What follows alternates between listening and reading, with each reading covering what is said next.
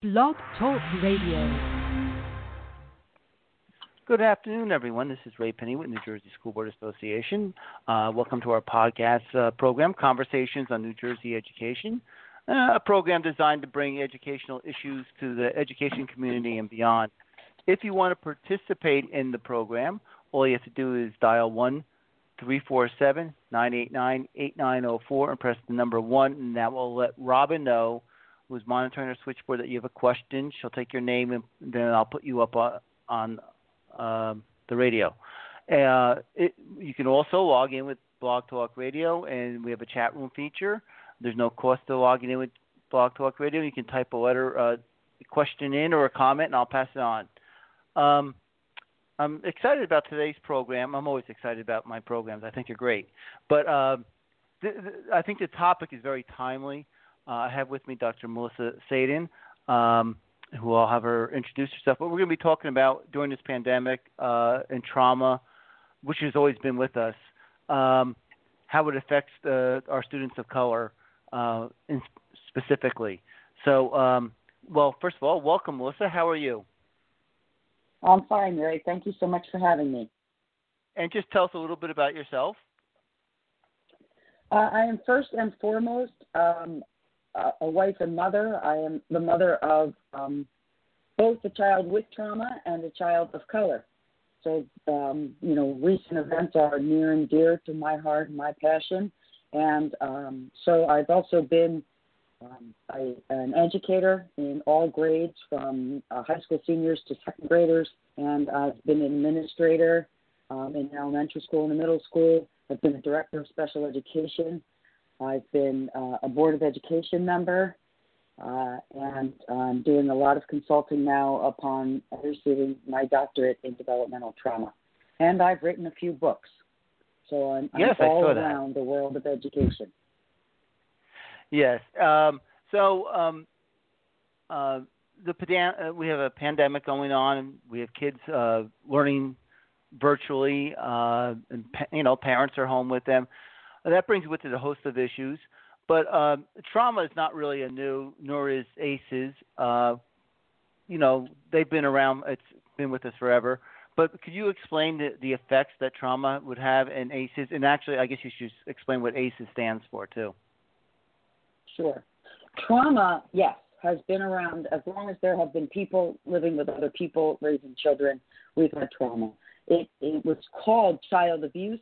Um, I think that was a 1940s concept that stayed with us until just about um, eight to ten years ago because medical science gave us the MRI machine and the neurofeedback machine. And that allowed us to study the limbic system, which is a system that um, it's, it's not a lobe in your brain. So CAT scans and x rays don't show it.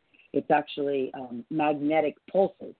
So until we had the technology, we couldn't see them in our brain. And of course, what we now know is that the limbic system is the part of the brain that will grow differently if you experience early childhood trauma. So that's really what shifted us from child abuse to trauma because trauma is so many more things than just being physically or emotionally hurt as a child. Not that that's I don't mean to minimize that, but uh, trauma mm-hmm. includes poverty and discrimination and uh, being in a marginalized community and being um, an immigrant to this country and so many things. So um, the, the term is fairly new, and I'm glad to see it catching on.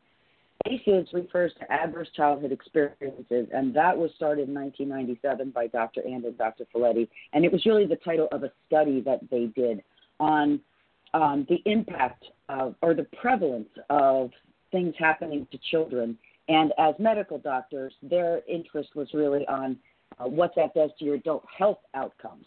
And again, 10, 20 years later now, we have tremendous information that uh, very clearly states that, first of all, in any group of Americans that you put together in a room, at least half of them have experienced some kind of adverse childhood experience, some ACEs.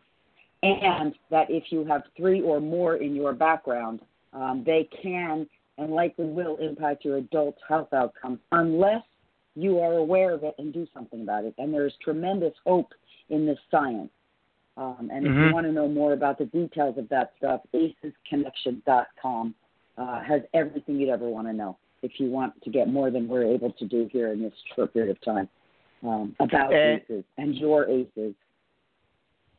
Yeah, we've had programs just on that because it is important, and it's important, uh, I guess, to not just for the person to know it themselves, but it's important that educators know about this as well, uh, right? Yes, extremely. Yeah, because it will impact the way children learn. Uh, Trauma informed education really um, means that you acknowledge um, the brain science behind trauma and its impact on learning and behavior, and that you create programs and strategies for teaching that heal that trauma. And of course, my favorite thing to tell everyone is those strategies are good for all of our children. Uh, so Mm-hmm. becoming trauma informed makes you a better teacher for all of your students. Yes, and um, so it's a given that it's going on in our schools with or without a pandemic. But uh, Yeah. specifically with the pandemic, with uh, students of color, I think we have seen a little bit of a uh, definitely a digital divide. But are, are we seeing other divides that come out because of uh, this pandemic uh, in those Yes. households that uh, have low socioeconomic or uh, or students of color? Yes. Um, honestly, wh- what it's done predominantly is highlight what was already there and, and make the canyon even deeper. Um, there's two things going on. The pandemic itself has been labeled by Dr. Anda and Dr. Felitti as an adverse experience. So we can all add an ace to our score. Now, how that impacts every one of us and each student we have is individual to the person. And it has a lot to do with are you in a comfortable house? Um, are you do you have food security? Do you have shelter security? Do you have job security? Um, because then the impact might be less on you than someone who doesn't. Now, when we enter children into that mix, they don't have control over food and shelter and jobs. So they have fear around worrying. And of course, the virus itself. Am I going to get the virus?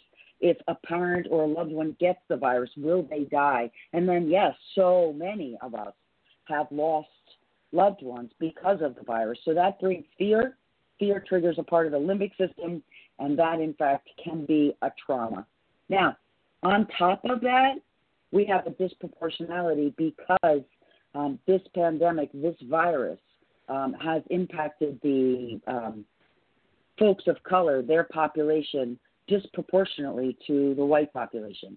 And so Mhm. now, if I'm a child of color, I am more likely to have family members who have the disease. I am more likely to have family members who will uh, lose their jobs as a result of the isolation and the quarantine. And I am more likely um, to experience food insecurity. So they, our children of color, really are extremely fragile. And of course, I'm doing a lot of webinars and a lot of research on um, the impact of the racial tensions in this country on our children of color, uh, because there is research out there on that, and it is a trauma. If I live in Mhm. Minneapolis and I'm a child of color and I'm seeing what's happened to George Floyd, and um, yes, that is going to impact my availability to be a student. Uh, um, so, for our school district, we have to deal with this, uh, Mhm. and it's. I know it's very difficult virtually, but uh, in the basic, we all have bias, um, and maybe we should explain what a bias is because people say I'm not a racist or something. But could you explain the difference be- between the two, and then we'll see how it impacts the classroom? Yes, there there are a couple of different types of bias, and bias is separate from racism. Um, Mhm. Bias basically is a belief that you hold that impacts your behavior and your view of the world. So, um, my my religion as a Methodist gives me a bias. It means that I see and believe certain things because of that um, group of people that I subscribe to. Now, there is something called implicit bias, and that is um, the bias that might occur that you don't know that you have. Um, and so then what happens is that you are responding to a group of people or um, an ethnic type or a hair color um, in a particular way and you're not aware you're doing it. Um, implicit mm-hmm. bias is really where the work belongs in our current situation. Explicit bias, you know, you don't like people who have gold rings on their fingers, and mm-hmm. um, you know, you express your beliefs. So that's explicit bias. Um, in most cases, thankfully, in the United States, it is illegal. Um, whether or not um, you're able to prosecute or prove it is another whole story. But uh, at least we've gotten that far um, that it is against the law to explicitly bias a group of people. But implicit now, bias is often unknown by us. And that by, by we have it and we don't even re- kind of realize it. Now, how would that manifest itself in the classroom uh, or in our school system? Is it in our discipline? Is it or in a lot of different areas? I assume. Okay, so there's two different ways to look at this. The first one is um, that bias is an individual thing. Um, ex- implicit bias is, in my opinion, Ray, I think that um, recent events have only highlighted it, but um, we can go all the way back to Amadou Diallo and, you know, 10, 15 years ago, and I'm sure beyond, but we're not tracking the data on um, violence against um, people of color in this country. But that what we need to do is is work on our teacher preparedness programming. I call on all of our colleges and universities. You need to cover implicit bias, racism, and systemic supremacy with your budding teachers so that they have a chance to deeply look into who they are because it is next to uh, impossible. It's very rare. That's a better way to say it. That I can stand up in any classroom in the United States and only children who look just like me. Uh, in mm-hmm. fact, you know, the recent um, United States Housing um, Development Organization has has put out, based on the current census, that um, there are 52% of the children being educated in public schools in the United States are of color. So they are not mm-hmm. a minority. They are our students. And yet, 70% of all of our educators um, are white. And of that 70%, a majority of them are women. So we have a long way to go. But what we can do right now um, is to look inside ourselves, all of us as adults, and make sure that we understand our implicit bias. Because honestly, most of the research says once you see it and name it, you immediately begin, in most cases, to reform it uh, and not use it. Racism is something a little different, and that's exclusion, restriction, preference um, of a system based on race, color, descent, um, ethnic origin. And it has the purpose. Racism is explicitly designed uh, to nullify or impair the recognition of a particular group of people. Um, mm-hmm. and there's institutional racism, and I really think that that's that's what we as schools need to look at because uh, we have disproportionality uh, in our suspension numbers across the country. Um, I, as a board member, you know, we've had an equity audit, uh, which is, is painful, but I think essential for everyone to do. And um, we struggled uh, with our own disproportionality, despite being in a progressive community where we thought we were open and affirming and you know and still it's because not because the institution anybody wakes up and says i'm going to go to school and you know assume that the children of color are misbehaving it's that implicit bias which is why the teachers need to do that work but the rest of us board of education members particularly we need to do equity audits and we need to look at the institution that is our school and where does the racism or the implicit or explicit bias belong. And again there's there's some in our curriculum. Our history needs you know an upgrade big time um, but also in in the numbers. Are, are our children of color in detention more than our non children of color we have to look at these things and we have to address them and the way to address them is to work on um, what i like to call courageous conversations which is a book written by Glenn Singleton. I didn't create the term, but if you want to know how to start this conversation in your district, start with that book. And so it's, it could be a district for a board in the in the administration. It could be a policy to do some training in this area of bias and and looking at your it doesn't take much to look at some of the statistics, and it probably comes out in people pretty quickly. Yes, it's it's right there in all the data we already collect. You just have to look at it. So you have to agree, administrators. It's a good place to start. Superintendent gets the administrative council together, and they collect all the data they collect. Right? How many kids are in our honors classes? Who are they? And what color are they? What religion are they? Um, how many kids um, are in our dropout rates? Who are those children? So you go beyond their student ID number, which is again why I think this is a better thing that starts in the schoolhouse with the administrators who work with these children. Um, and and you can look at the data and, and honestly, real time Power School they will crunch these numbers for you. Um, you know how many kids uh, are in extracurricular activities um, that are in. You can you know go down the box and check all all the you know the Asian kids the the African American kids, the Native American kids, the Hispanic kids. You can click and honestly look at it, and we need to look at it. And then if it's not balanced, first of all, in high schools, I can't say enough about um, starting. To, you have to talk with the teachers, talk about it, read some books, but you need to talk to the kids, especially in high school, because they will tell you how they feel, and they will tell you why they feel and just I just did a um, webinar with um, Newark this morning um, on this, and it, was uh, painful for some folks, and it, it was uh, challenging. And honestly, it's all good. Uh, people who are scared or hurt need to say that they're scared or hurt, um, and people who aren't need to listen. And we need to listen to our teachers of color, and we need to listen to um, our students of color being heard, there's research around the healing of just being heard. Whether or not mm-hmm. you are in, you know, if a child comes to me, I actually had this as a director of special ed. I had a student, he was a young man of color, and um, he was also in special education, and he started really struggling with a teacher who was white. And he did not use any of these words, but I started to wonder. I looked at the data. Uh, there were a lot more disciplinary coming out of her room uh, for children of color. And then when you look at what is it that they're doing, right?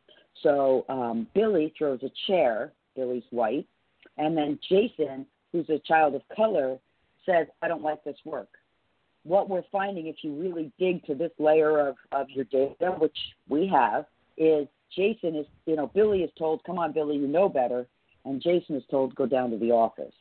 And the teacher mm-hmm. did not wake up in the morning to explicitly do that. That's the thing. Uh, but it is real, and the numbers show it's real. So we do have to look at it, all of us together as a staff, and we have to have courageous conversations that are professional and respectful, but they can be challenging. And this young man um, finally said to me one day, I don't think she likes me. And so I said to him, why? And he didn't want to answer me, didn't want to answer me. Now, I've known this boy for three years. Again, this is not a conversation I would have in the hallway or with a student I didn't know. But um, he looked at me and he said, I don't think she likes me because I'm black. And mm-hmm. I just stopped and I looked at him and I said, Thank you so much for the courage to share that with me. I didn't solve his problem and I didn't agree or disagree. Uh, and then I did some very private uh, work with um, his teacher, and of course she was horrified at first. Um, I give her a lot of credit. I still hold her up um, as someone I'm very uh, honored to know because of the amount of work she did at looking at herself. And of course, her relationship with this young man improved immediately. Um, but again, with care, I put gloves on, right? I was respectful. Um, punishment is not going to solve this problem for anyone, teachers mm. or students or their parents um, and parents. There's another thing where the Board of Education can get involved.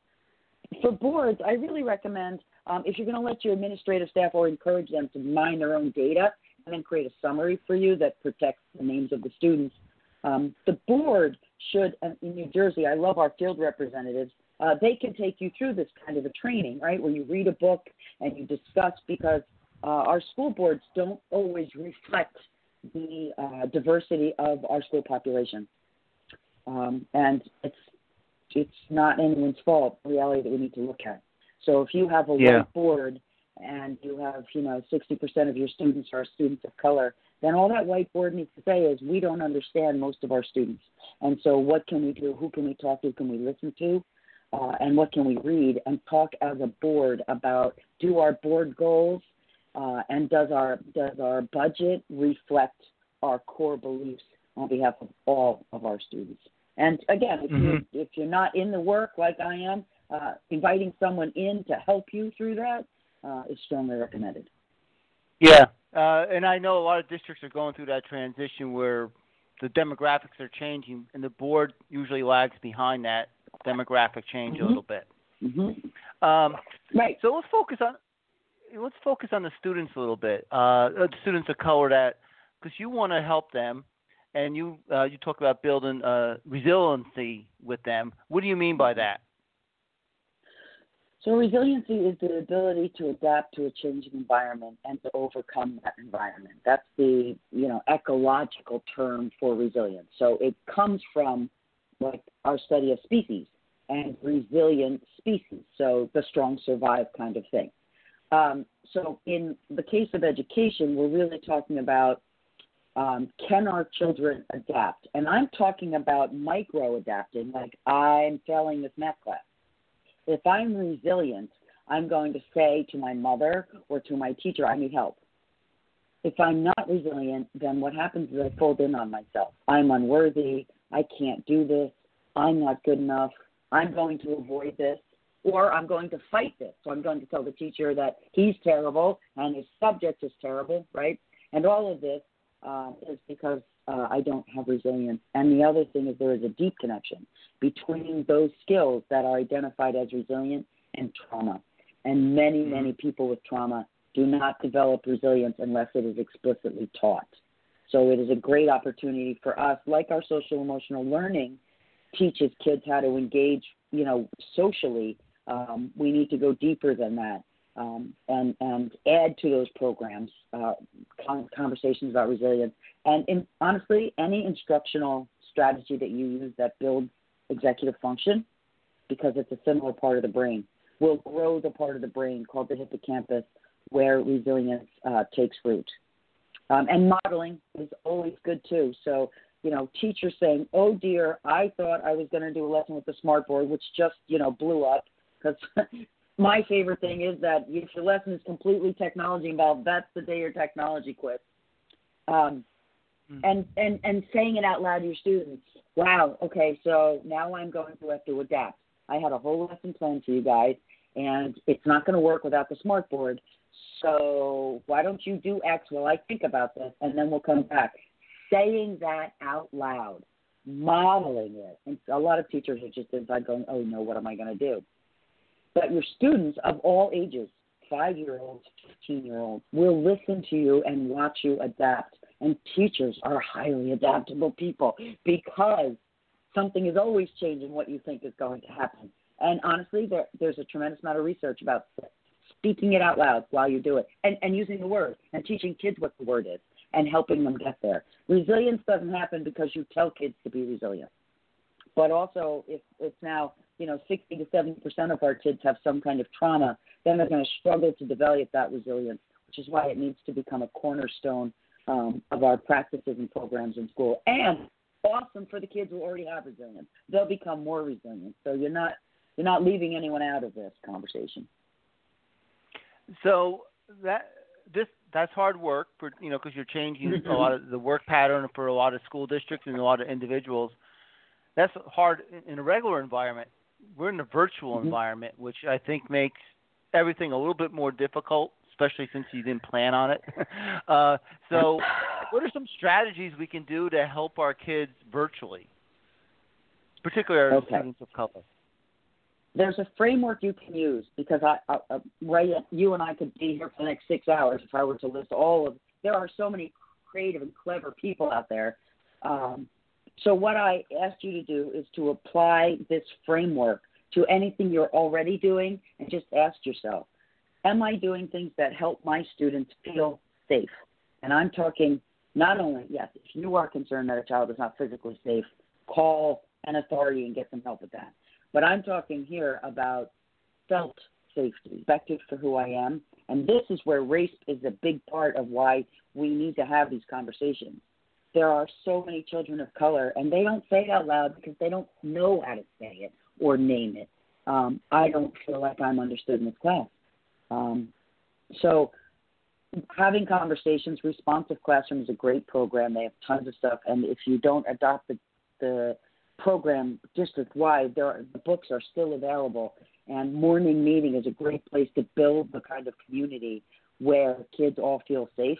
I'd also like to say I've seen some tremendous stuff online on YouTube of teachers holding virtual morning meetings with kids as young as five. Now, of course, you need your parents in to help you because five year olds either are pushing buttons wow. and closing the Zoom room or or walking away. Uh, of course, my uh, high school juniors doing that as well. But um, you know, having conversations, and you can do individual Zoom or um, small group and class wide.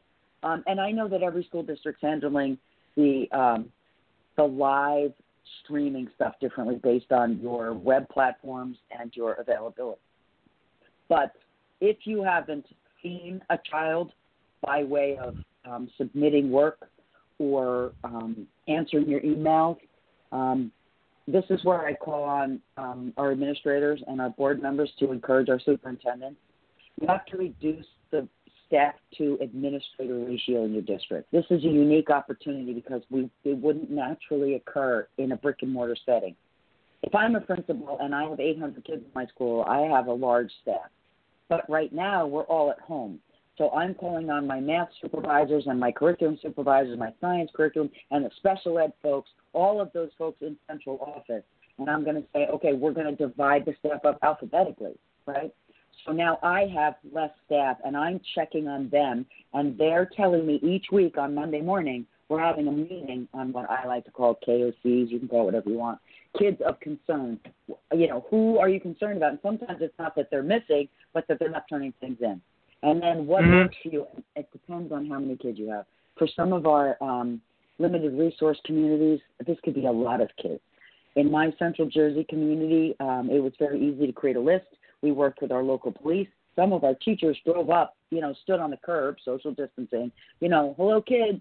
And the kids were like, what? What are you doing outside of my curb? What a connection that is. So the first thing is to feel safe. The second thing is to be connected. And I just explained that. Mm-hmm. Make connections. I see you. I hear you. I miss you. Not you haven't turned anything in, you're going to fail. That might be your concern. But what you're going to say to the student is, where have you been? Are you okay? How can I help? Make that safe connection so that the kid can answer you. And again, teachers, I know if they share stuff, you're like, oh, geez, I can't fix that. Call your social workers, call your school counselors, call your administrators and say, we're going to need to get a community of people around this child um, or children, uh, divide and conquer. Then you need to help them mm-hmm. get regulated. There are some fantastic um, stuff. You can Google this, and um, there's stuff on YouTube too. If you put um, school regulation in the search box on YouTube, folks are sharing the incredible online wellness centers that they've created. Kids can all get in there. There are strategies for helping you soothe yourself, for getting enough exercise. Our phys ed teachers, uh, many of them have heard the cry of this and are doing a lot. But if we become dysregulated, our hormones become dysregulated. And there are simple things we can do um, that cost nothing that can assist our bodies in regulating those hormones, and that increases our availability for learning and emotional regulation. So mm-hmm. it is a very important part of this is mindfulness and wellness. And again, um, boy, you guys have at the internet, so many folks are sharing um, just tremendously capable teachers. Twitter, too, is a great place. People are popping stuff up, videos of them um, having these conversations with their students. California, um, Antioch, California, um, just um, instituted district wide wellness centers virtually. Um, so that's get regulated. And then the final step of our four step framework be safe, get connected, get regulated, and then learn. Mm. Please yeah, I, focus on the first three before you get to where's the math problems. Right. I, I will say because uh, I've been doing, having conversations with a lot of superintendents and educators about how they're handling it, and I think they have been putting that first because they're more. I'm not saying we're putting academics, you know, Right. what, we're not thinking about it, Yeah. but they're more concerned about the social, emotional well-being of their students right now because it, you can't do the academics if you have the social, emotional dysregulated. And uh, what they have found is teachers who take break it into groups and just let the kids talk to each other have found that the Yeah. students really enjoy, enjoy that because they haven't seen a lot of their friends uh, and they haven't Yeah. seen the teacher. So just a conversation and that connection gets them to a, a, a good point. Yes, I agree, and and it's really true. I mean, I can speak for New Jersey because I'm um, so familiar with um, so many districts here and talking to the teachers. And I agree, Ray. I think our educators have been uh, highly compassionate through this whole thing. Um, and don't forget to take care of yourselves because um, you know educators all feel June tired. And Mhm. if you're not in education, you can't really appreciate it the way someone who's in it does. And you need to recognize that your June tired this year is unlike any other tired you have ever felt. And that's because of the racial tension and the pandemic. And you, as adults, need to go ahead and give yourself permission to realize maybe you're more emotional than you usually are. Maybe you're more anxious than you usually are.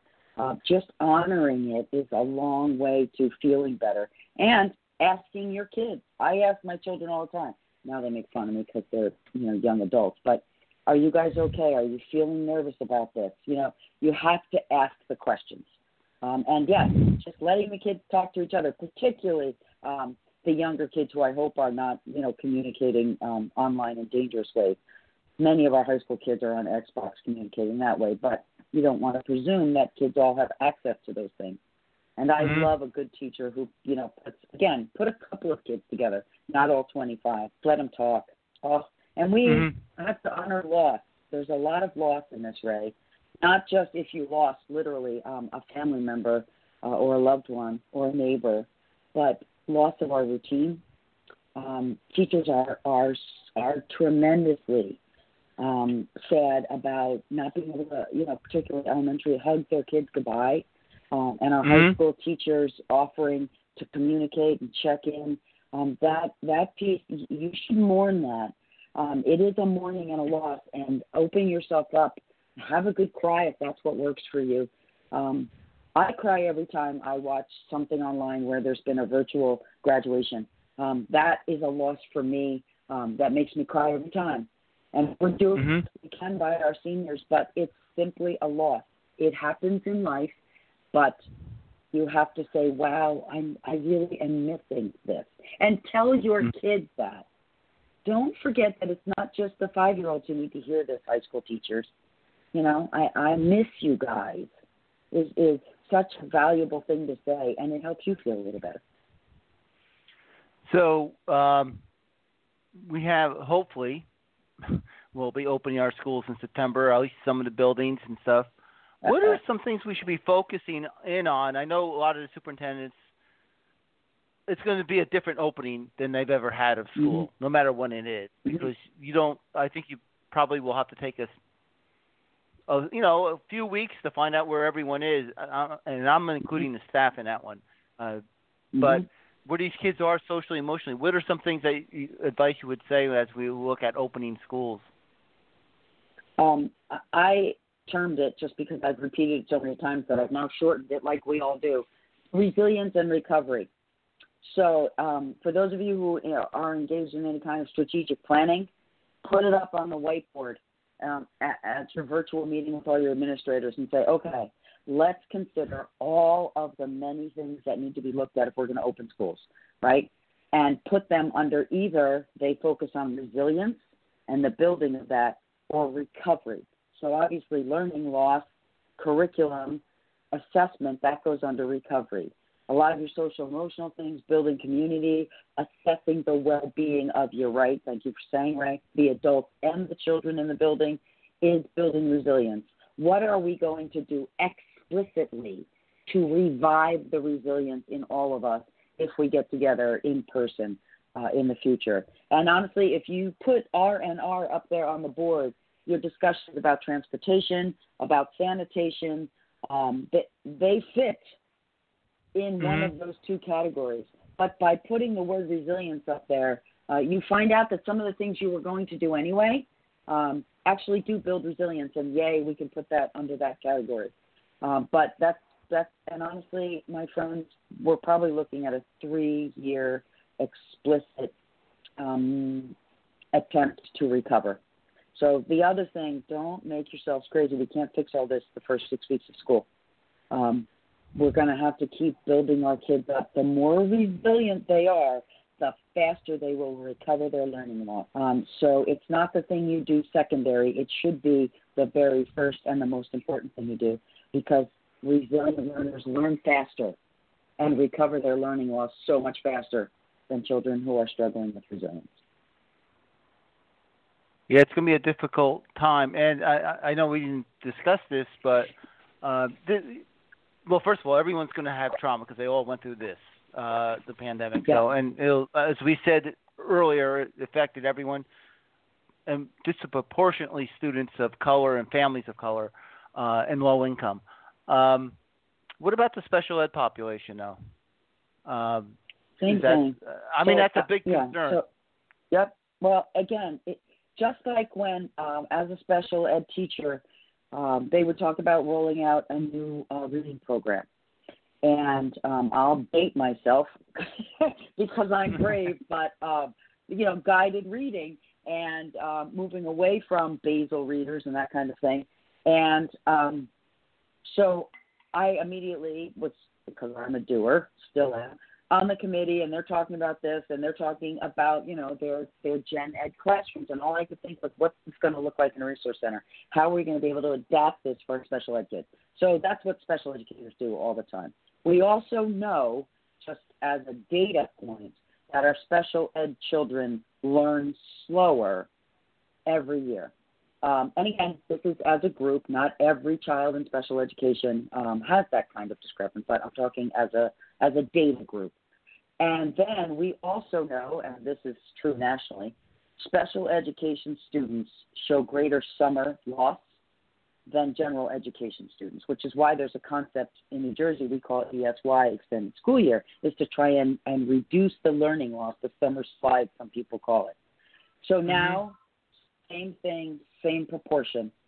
So our gen ed kids have lost that the research coming out of Achieve 3000 and um, EdQuest and Harvard Child Development Center is that our kids didn't just fail to complete the curriculum.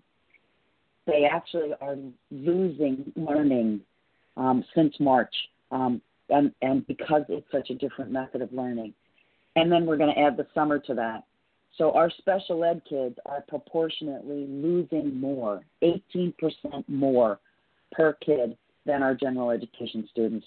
So we're going to be building back up our special ed kids for five years instead of three. And that's just like we do all the time, right? So if you fall behind in math as a special ed student, it's going to take a year to catch up. A gen ed kid might catch up in six months because of the cognition, because of resilience. There, there are so many variables to it. But again, please um, don't take offense about individual students. I'm talking about data points. There's no easy answer. And and right speech, OT, those folks. Some people have tried virtual. Um, having had students who who are provided with those um, programs, that there's no way we can even. It's better than nothing. And uh, OT and speech, folks, I know that you are uh, in mourning with the rest of us for uh, the frustration. Occupational therapy is nearly impossible to do because the average home doesn't have the equipment that you need. And it can be dangerous to try and ask a parent to do what you do with a child in your OT office. Um, all I can say is that we've come back from something this bad before. Uh, it might not have been any of us currently serving as educators. We might have been babies, but um, the the world wars they're saying um, was where they they saw similar uh, slides and lack of forward motion in our students. But onward we moved as a nation, and onward we will move as a nation from this. Take one small piece at a time and always keep the safety of the people in the school buildings as your paramount, and we will heal from this. But keep in mind, it's not just going to be, even if we can get the kids back in school next year, we're not going to fix this. We're going to improve it and improve it and improve it. And then I'm going to look forward to six years from now, Ray, when we have a podcast and you say, Remember the pandemic? Remember how hard that was? And we will be saying that from a place of, of healing. um, so I do. I have hope. I have hope for that. Uh, again, educators we just need patience. exhausted, and I I know school board members can feel that in in their in their staffs um, they they need a break too. So make sure, even if you're, I know superintendents are uh, they're they're up nights, and um, one of the things we always tell parents is make sure that you keep your school hours uh, and and sleep late on Saturday and Sunday. Superintendents are doing a terrible job of closing their computers at five o'clock, uh, and they must they must return to some sense of um, healing themselves because yeah, I think football is going to be a challenge. And like in New Jersey anyway, um, we find out from and Governor Murphy has done all that he can to to um, communicate with us, but we find things out, you know, when he announces them. And he's mm-hmm. not, and understandably so, going to announce something that might happen three months down the road. So we are going to find out what Sept- what the guidelines for September look like legislatively on August 15th. so um, again, recovery and resilience. That's that's really what yes. we need to focus on next year. Okay, uh, I think we'll end on because you ended on a you. That was very positive. Uh, if we work hard and we be. know what, and we know that we can't solve everything the first three weeks we have school.